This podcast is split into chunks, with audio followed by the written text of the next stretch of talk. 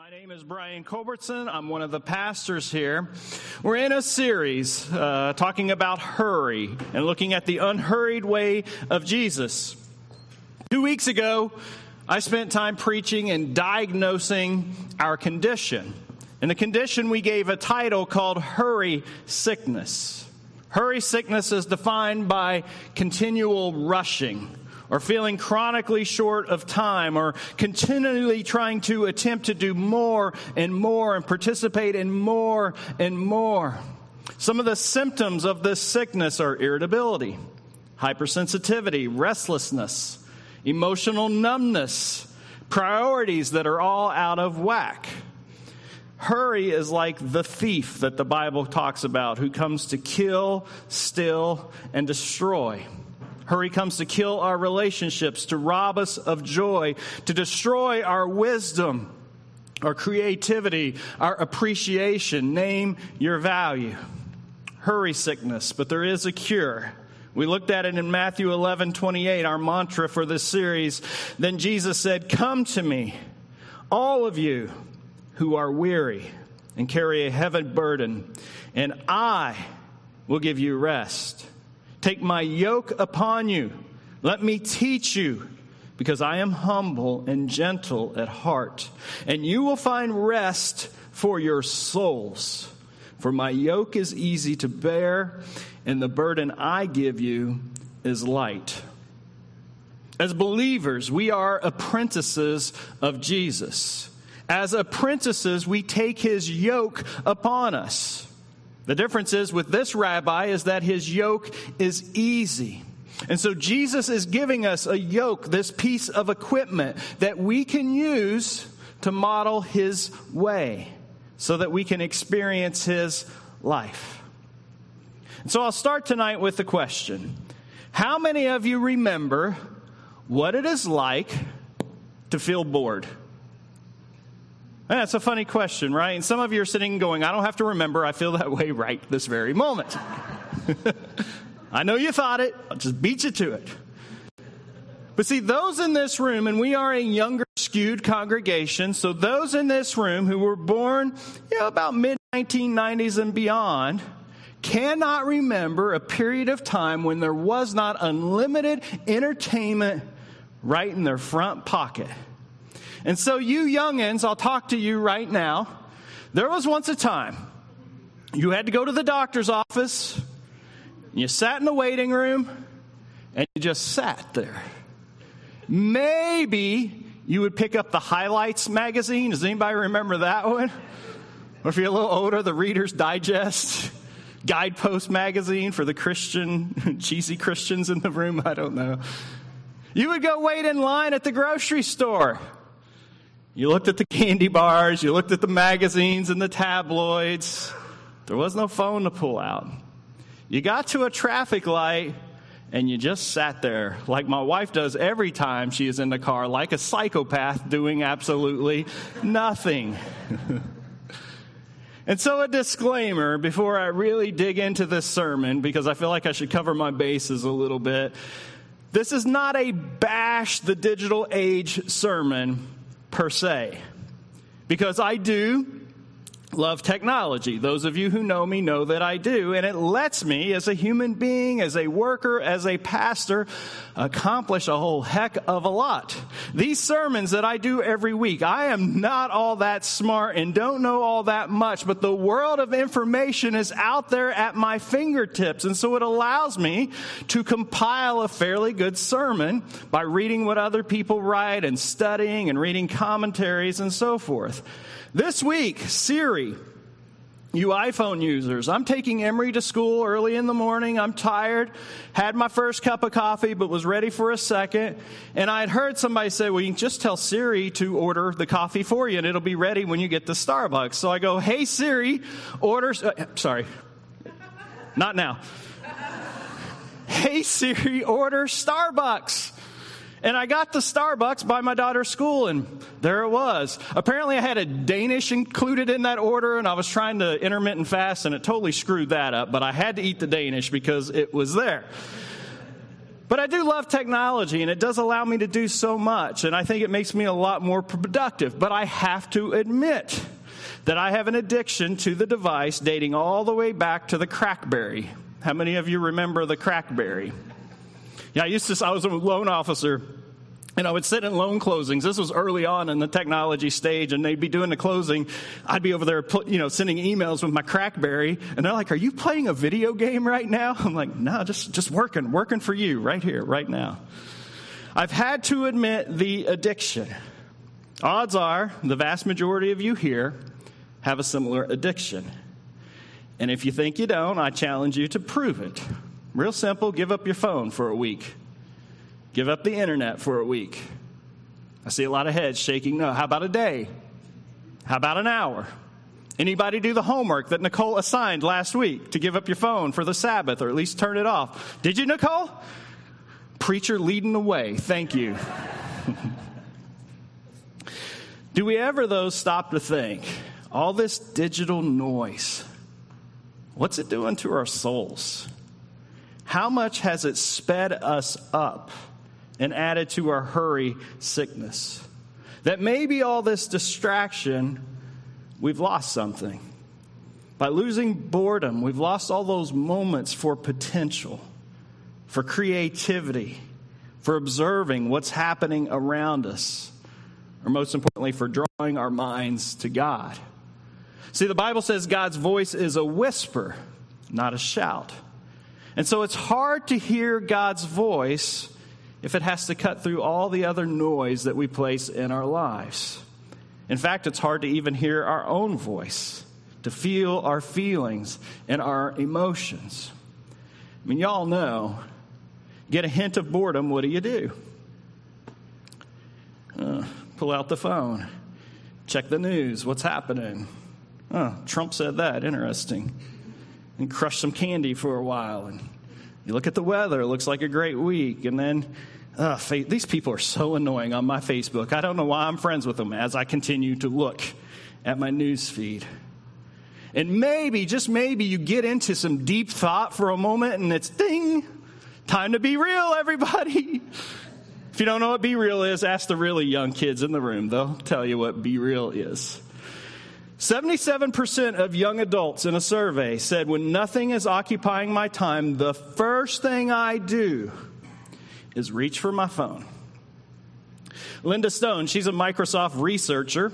She says continuous partial attention is our new norm. Sounds about right. Studies have been done recently that the attention span of the regular human being in the year 2000 before the digital revolution, which was really about 05, 06, 07, the average attention span for us was 12 seconds. Now, we didn't have a lot of wiggle room to begin with, right? 12 seconds. Now we are down to 8 seconds. To put that in perspective, a goldfish has 9 seconds of attention. Nicholas Carr, he has a book called The Shallows, and it's dated. This is from uh, probably 10, 15 years ago, so the language, he calls it the net, and we don't really say that anymore, but, but you'll get the gist.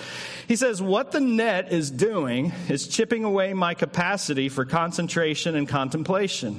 Whether I'm online or not, my mind now expects to take in information the way the net distributes it in a swiftly moving stream of particles. Once I was a scuba diver in a sea of words. Now I zip along on the surface like a guy on a jet ski. Slot machines. Any fans? Don't raise your hands. I like them too. It's okay. Slot machines, if you don't know this, make more money than the film industry and baseball combined. Those little slot machines, one armed bandits even though they make most of their money only taking a quarter at a time. Why? Because slot machines are addictive. And all those quarters, as insignificant as they feel in the moment, they add up over time. It's the same way with this little slot machine that we carry in our pockets that have us all hooked. I mean, they only take small moments from us, and it's no big deal, just a little here, a text there, scroll through Instagram there.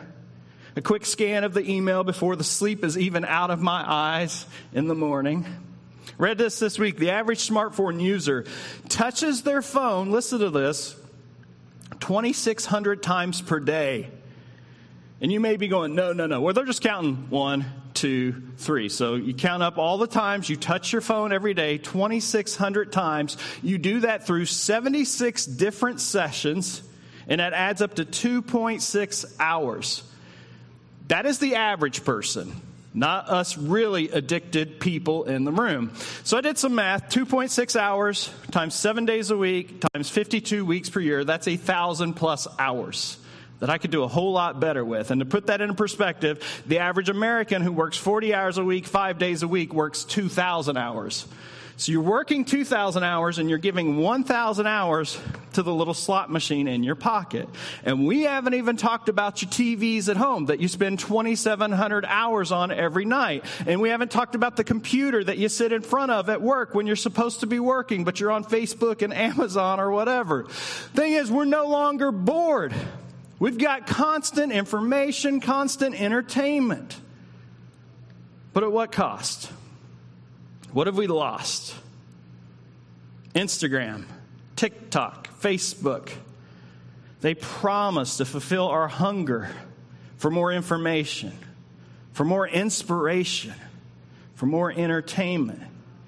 And each of those platforms, and there's so many more, they each have their own flavor. But the driver behind all of their business models is the algorithm. You've heard this before, right? The algorithm. It's the algorithm, this computer model, that when you go to these social media sites, determine what it is that you see. And they do that in order to keep your attention. These algorithms are designed to keep your attention and to keep you on that platform. And the more it holds your attention, the more you engage. And the more you engage, the more the algorithm learns about you and the better it becomes at holding your attention. More attention, more engagement, the more valuable their platform becomes to their advertisers, the more income that it provides to their shareholders. And that's the purpose of these apps, if you don't know that. And so the Wall Street Journal did a study recently. They set up a bunch of fake, uh, I think it was TikTok accounts. And so they just created these personas in these fake accounts. And so one would be, you know, a sports enthusiast, and one would be somebody that, you know, is lusting after women, and one was uh, somebody suffering from depression. It was just a fake account. They just created this um, fake person that had depression. And so they would go on TikTok. They went for the very first time, and they went on TikTok. Within 36 minutes of screen time on TikTok, TikTok was able to recognize the person's inclinations. And within minutes, 93% of the content that was being served up by TikTok to this account was related to depression and sadness. And they're not, I'm not beating up on TikTok. This is the model for every social media, especially the ones with the stories that we constantly flip through. And social media, they're not doing this to help you heal or to become a better person, but they are more than happy to figure out exactly how you are broken and what content our broken selves finds irresistible. And so we've gone into these devices and these apps, and we've given them perverse intimacy into our hearts and into our lives to the point we spend more time tapping on screens than we do talking to friends, allowing these algorithms to know us better than the people who actually love us. All right, that's the end of my rant, but it needed to be out there. Because this is what Paul says in Ephesians, and it applies to us. He says, Be very careful then how you live, not as unwise, but as wise making the most of every opportunity. It's MLK Day on Monday of this week, and I saw a quote from him. He says, We must use our time creatively in the knowledge that time is always ripe to do right. It's hard to use our time to do right, to be wise, to make the most of every opportunity if we are constantly distracted. We said two weeks ago, our spiritual life, that's a very churchy word, but we can break it down real simply. Our spiritual life is to love God and to love other people. And within that, we have to learn to love ourselves so we can both love God and love other people. That is our spiritual life. But if we can't pay attention any longer than a goldfish, how do we talk to God? How do we pray to God? How do we read God's written word? If every time I get a hint of boredom, I reach for this handheld dopamine dispenser, how do I ever manage to have any deep or meaningful thoughts? If I'm never present in the moment because I'm just worried about getting back to that phone, how can I ever let those people around me know they are important and I want to be with them? Is there a way? Is there a practice of Jesus that could help? Yeah. It's actually several. That's what we're doing in this series. We're going through the different practices of Jesus that can help. Last week, Nicole talked about Sabbathing, about taking a day if you can, and resting and pausing. It's this rhythm of rest and work, a day set aside to Shabbat, to stop. And if it's not a day, a couple of hours we're going to break that down on an even more micro scale this week. I want to look at another practice that is woven into the life and the way of Jesus, and that is simply silence and solitude. And so we're going to look at the end of Matthew chapter 3. This comes right after the Christmas story. It's weird how Matthew breaks down his gospel, but you've got the Christmas story for two and a half chapters. And then we fast forward to 30 years later. And so we're at that fast forward 30 years later part of Jesus' life. We haven't seen Jesus since he's a baby. Boom, here he is. And the chapter starts with this guy, JB, I call him John the Baptist. And he is preaching, saying, Repent, the end is near. Turn from your sins. And John looks up and he sees Jesus. And you know the famous line Behold the Lamb of God who takes away the sins of the world. And Jesus comes to John, he says, Cuz, I'm to need you to baptize me. And John says, No way. You're Jesus. You're the Messiah. It is you who should be baptizing me. And Jesus says, No, we must carry out all that God requires. And He requires that you baptize me. And so John the Baptist has the honor of baptizing Jesus. And then we read this, verse uh, 16 and 17. As soon as Jesus was baptized, he went up out of the water. At that moment, heaven was opened, and he saw the Spirit of God descending like a dove and alighting on him. And a voice from heaven said, This is my Son, whom I love, with whom I am well pleased. It's always been one of my favorite moments in Scripture because it is a time in Scripture. You've got the Father, you've got the Son, you've got the Holy Spirit, one place at one beautiful time. But this also becomes the launch pad then that now begins the ministry of Jesus. And so we turn the page to chapter 4, and it begins like this Then you've heard me teach before, you know when you see the word then, it means right after all this stuff happened, then Jesus was led by the Spirit into the desert to be tempted by the devil. After fasting 40 days and 40 nights, he was hungry. The tempter came to him and said, We'll worry about what he said later. Well, what I want to point out here is what is the first thing Jesus did after his baptism? Says he was led by the Spirit and he heads out to the desert. And I know in our heads we're thinking, you know, desert, sand, dry, barren, sun beating down, no water. And maybe it is that, but the actual Greek word here is eremos, E R E M O S, eremos. we see that Greek word in Scripture. It can certainly mean a desert, it can mean a wilderness place, can mean a deserted place, a solitary place, a lonely place, or the one I like the most this week is the quiet place.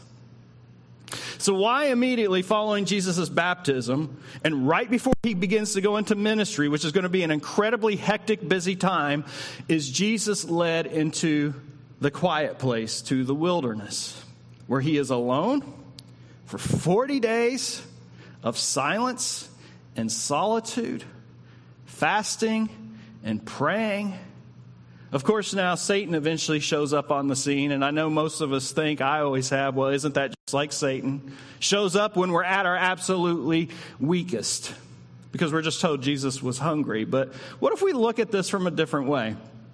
What if the Eremos is not a place of weakness out there in the desert, but that after a month and a half alone, with only his thoughts, praying and fasting, talking to God, listening to God, reciting God's word, and that silence and solitude is what gave Jesus the strength then to take on Satan. It was all preparation. And so Jesus goes to the desert. Jesus has just learned his identity. He is the Son of God. That has got to be a head trip, like, pff, wow, big explosion. And so he needed some time to process away from the noise, away from the distraction, time to meditate and to reflect, to battle those inner voices. Jesus is fully God, but he's fully human. He's got those same inner voices that we had. And so he had to explore his potential to be prideful. He had to explore his potential to want to take the easy way out. But the result was Jesus comes out of the desert, he overcomes Satan, and now he has a new type of clarity in touch with God, in touch with himself, and now he is ready to begin his ministry as the Messiah. And so he begins that if we look over into Mark chapter 1. There we read about Jesus' first day on the job. And it is a marathon of a day, it is busy says he's up early. He's out teaching in the synagogue. He heals Peter's mother in law. Then he's up late healing the sick. He is casting out demons. Sound like a busy day? This is a busy day. Verse 35 says, Very early the next morning, while it was still dark, Jesus got up, left the house, and went off to a solitary place. Guess what word that is again? Eremos, where he prayed. After a long day, what is it that we usually think we need the next day? To get up early the next morning so we can go out somewhere and pray and be with God for a few hours? I don't know. I want to sleep in. I want to spend the morning in my pajamas. I want to go to Instagram and go to the stories and just spend mindless hours of watching funny videos and people playing guitars and surfing and boating and all the stuff the algorithm puts in my newsfeed. Jesus went to a quiet place 40 days and 40 nights. He comes back for one day of busy activity, and what does he do the very next day? Heads right back out early in the morning to a quiet place to pray. You see a trend? Mark chapter 6. Jesus now has disciples these apprentices that are learning to be like Jesus, to model his way. And they have a long couple days of doing kingdom work. In verse 31, though, we're told then, because so many people were coming and going that they did not even have a chance to eat. And so he said to them, before we get to that, you ever felt like that? A day where you didn't even feel like you had a chance to eat. You were so busy. You were so hurried. There was no time to eat. That was us last night at Music Walk. It was like, what, 10 o'clock at night. Finally, Jeff Furman got me a pizza. I got a chance to eat something. I eat like way too many pizzas. That's not healthy. That's why you shouldn't do that. But he says, He said to them, these busy disciples that had no time to eat, He said to them, Come with me by yourselves to the Eremos, a quiet place, and get some rest. So Jesus doesn't say to us, what you need is some more time on social media so you can rest. What you need is some more time to rewatch Breaking Bad for the third time through the entire series. That's not rest. You need quiet time, alone, in solitude with me. And so we're told in verse 32 so they went away by themselves in a boat to the Eremos, to a solitary place. And any people in the room trying to convince your other half that you need a boat in your household, just so you know it's biblical. Jesus got them in a boat so they could go take a rest. You can use that. That's on me. How many remember reading Thoreau when you were maybe in high school or college? How many liked it? A few. I had mixed feelings, actually, Bruce, on it. I was kind of like, I hated it when the teacher read it in high school, but I'm of the age the Dead Poet Society came out when I was in that kind of teenage years, and all of a sudden they're reading this poetry, and I'm like, that stuff is cool, man. I started memorizing it. If you don't know, on Walden Pond, uh, he wrote that poem or that story when he was spending two years out in the woods alone away from the noise, away from the distraction. He had cut it all out. And so, as he's out there alone, he wrote these words. This is from in Walden Pond. I went to the woods because I wished to live deliberately. I wanted to live deep, one of my favorite lines, and suck all the marrow out of life. To front only the essential facts of life and see if I could not learn what it had to teach. And not when I came to die, discovered that I had not lived. And that's the greatest tragedy of all, right? To die only to discover that we had never lived. What a shame, especially as Christians. To be so busy, so hurried, so mind numbingly distracted that we go through life missing all that God places before us and has to offer in this life. Now, are we the first generation to struggle with finding a quiet time because of our phones and because of our technology? Certainly not. I want to go back to the story I was reading from Mark's gospel. Jesus and the disciples, they got in the boat, they were going to get away so that they could go rest. But listen to what it says next, verse 33. But many who saw them leaving recognized them and ran on foot from all the towns and got there ahead of them. Verse 34 When Jesus landed and saw a large crowd, he had compassion on them because they were like sheep without a shepherd. And so he began teaching them many things. I love the realism in this story because there are times when we need quiet time and we need to be alone with Jesus.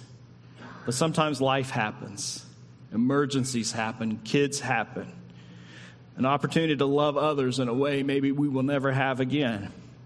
And so, Jesus, knowing that he needs the rest and the time away, he still stops and he teaches.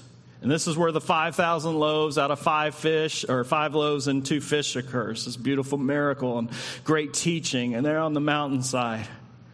But after he stops, then we go to verse 45. It says, After all of this, immediately, immediately after this interruption, Jesus made his disciples get into the boat and go ahead of him to Bethsaida while he dismissed the crowd. You see what happened there? Jesus to the disciples, I'm going to need you to go away for a minute because I need to be alone.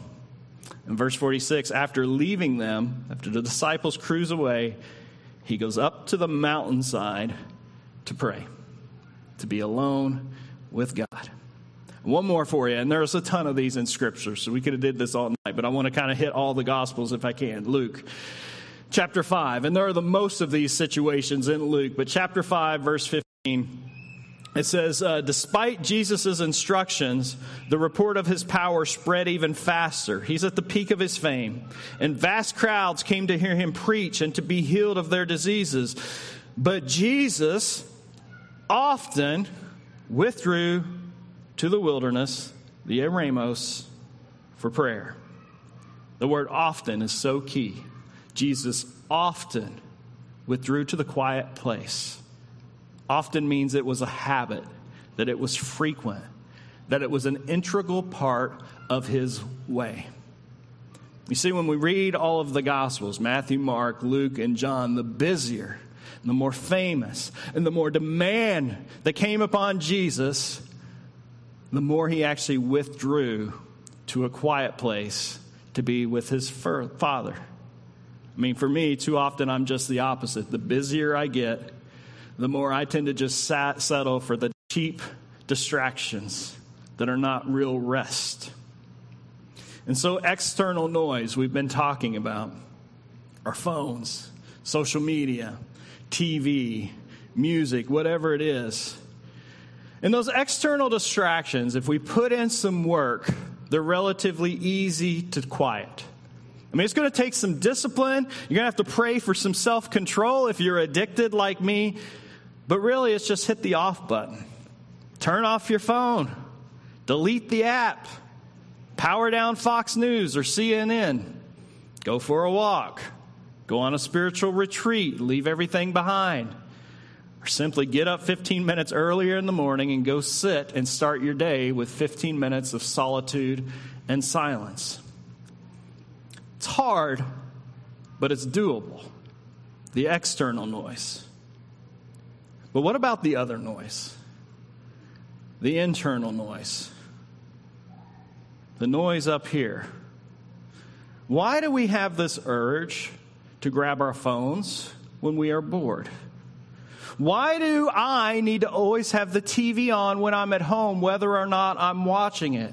Why do I always have to listen to a podcast when I'm driving? Why do I have to have music on when I'm working out? Could it be that I'm using those external noises to drown out the internal noise that I just don't want to listen to? That running commentary in my head, replaying that fight I just had with a coworker beating myself up over another dumb decision, that voice of worry, that anxiety that is building, or role playing all the hypothetical situations and catastrophizing, or fuming. I spend a lot of time fuming over being hurt, and admittedly, sometimes even dreaming about revenge, or it's the time daydreaming of a fantasy life, that next great vacation that's going to change everything richer or being prettier, six pack abs or whatever it is that we're dreaming about. So we can turn off the external noise, hit the off switch, put the phone away. It's possible, it's doable, but that internal noise, it doesn't have an off switch. And so to deal with this, we have to learn, we have to practice quieting the noise. And so let's go back to the desert with Jesus, that first eremos after his baptism. Jesus in the desert, yes, he quieted the external noise. He was away in the wilderness. There was no noise, there was no outside noise. But he brought with him the inside noise, that voice in his head. And so I like to imagine this. Maybe it was a devil with the pitchfork in his hand who showed up there to Jesus to tempt him give him all these temptations. I don't know. Maybe that's how it was. It was Satan in the flesh that showed up. That's how we all tend to generally read this. But what if it was those words, instead of coming from Satan externally, Satan was using the inner noise within Jesus to try to chip away at Jesus' belief and resolve? Listen to the words of Satan now that he said, If you are the Son of God, Tell these stones to become loaves of bread. Could that not be Jesus kind of working through some stuff? If I'm really God's son, man, why am I out here starving like this? Why am I so poor? I mean, I'm the king of kings. Don't I deserve better than this? Verse 6 If you are the Son of God, jump off this cliff. For scripture says God's angels will protect you. Could that not be the internal voice of Jesus twisting and questioning and having those negative thoughts just like you and I have? Man, why don't I just show people who I am? I am God's son. I am the great I am. I am the Messiah. Wouldn't that be so much easier than a cross? Verse 8, Satan says, Look at all the kingdom of the world. I will give it all to you if you kneel down and worship me. It's Jesus again working through it. Isn't there a shortcut? Do I really need to be abandoned and betrayed and arrested and murdered to accomplish God's purpose? But in the silence and in the solitude of the desert, Jesus not only quiets the external outside noise, but he has learned to deal with the internal noise that the accuser creates. And so, as he wrestles, as he listens, he begins to quiet that noise. He says, Scripture says people do not live by bread alone, but by every word that comes from the mouth of God. He has dealt with that noise. Scripture says you must not test the Lord your God, and He has now dealt with that noise. Scripture says you must worship God and serve Him only, and that deals with so much noise in our lives. We have two options. We can neglect the practice of silence and solitude, and we can continue right down the rat race of hurry, and then we can deal with the emotional and spiritual consequences of unhealth that come along with it. Or option B, we can follow the ways of Jesus. We can adopt his lifestyle. We can weave his unhurried way into the fabric of our lives. If all you do tonight is come here and you listen to me and you say, Man, that was such a great sermon. What a great idea. Amen. 100%. But you never put any of this into practice. I'm going to be blunt. What's, what's even the point of this? Because this has just become more external noise in your life to avoid the internal noise.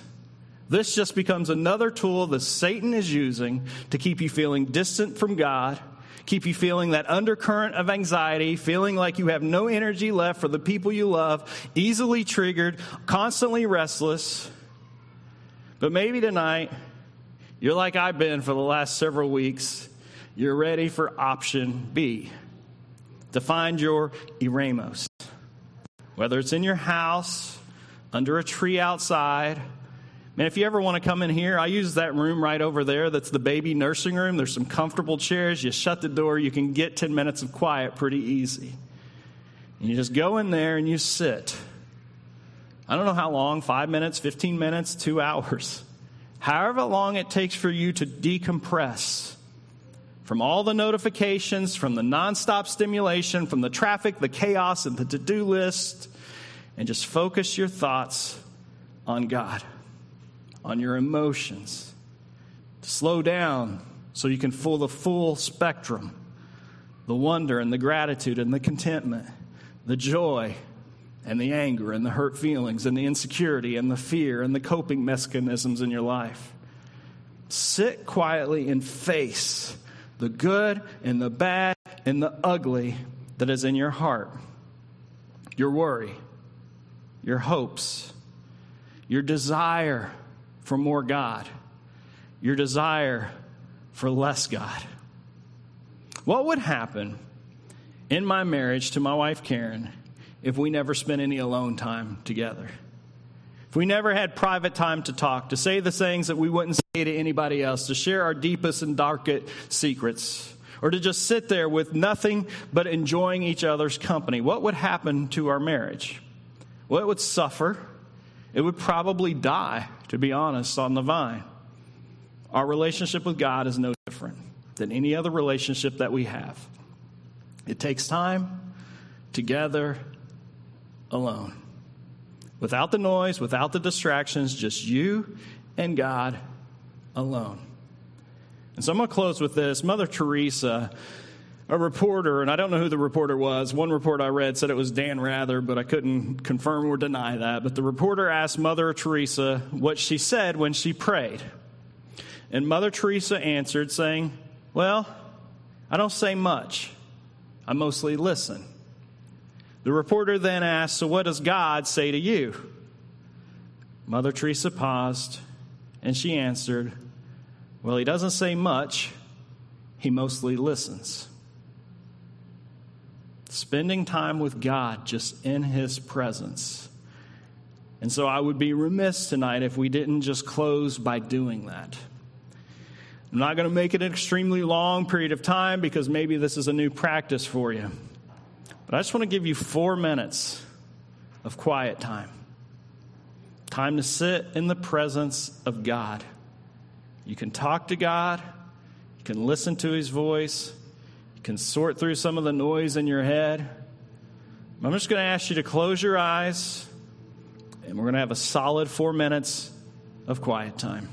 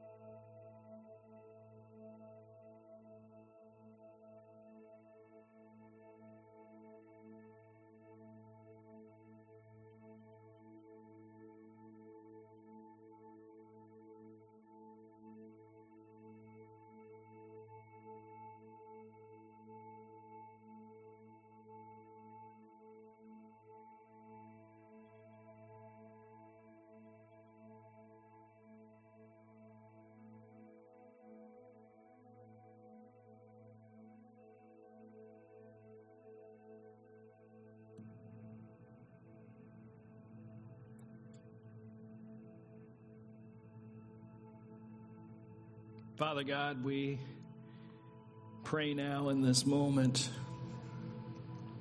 Just thank you for this moment of silence and solitude in your presence.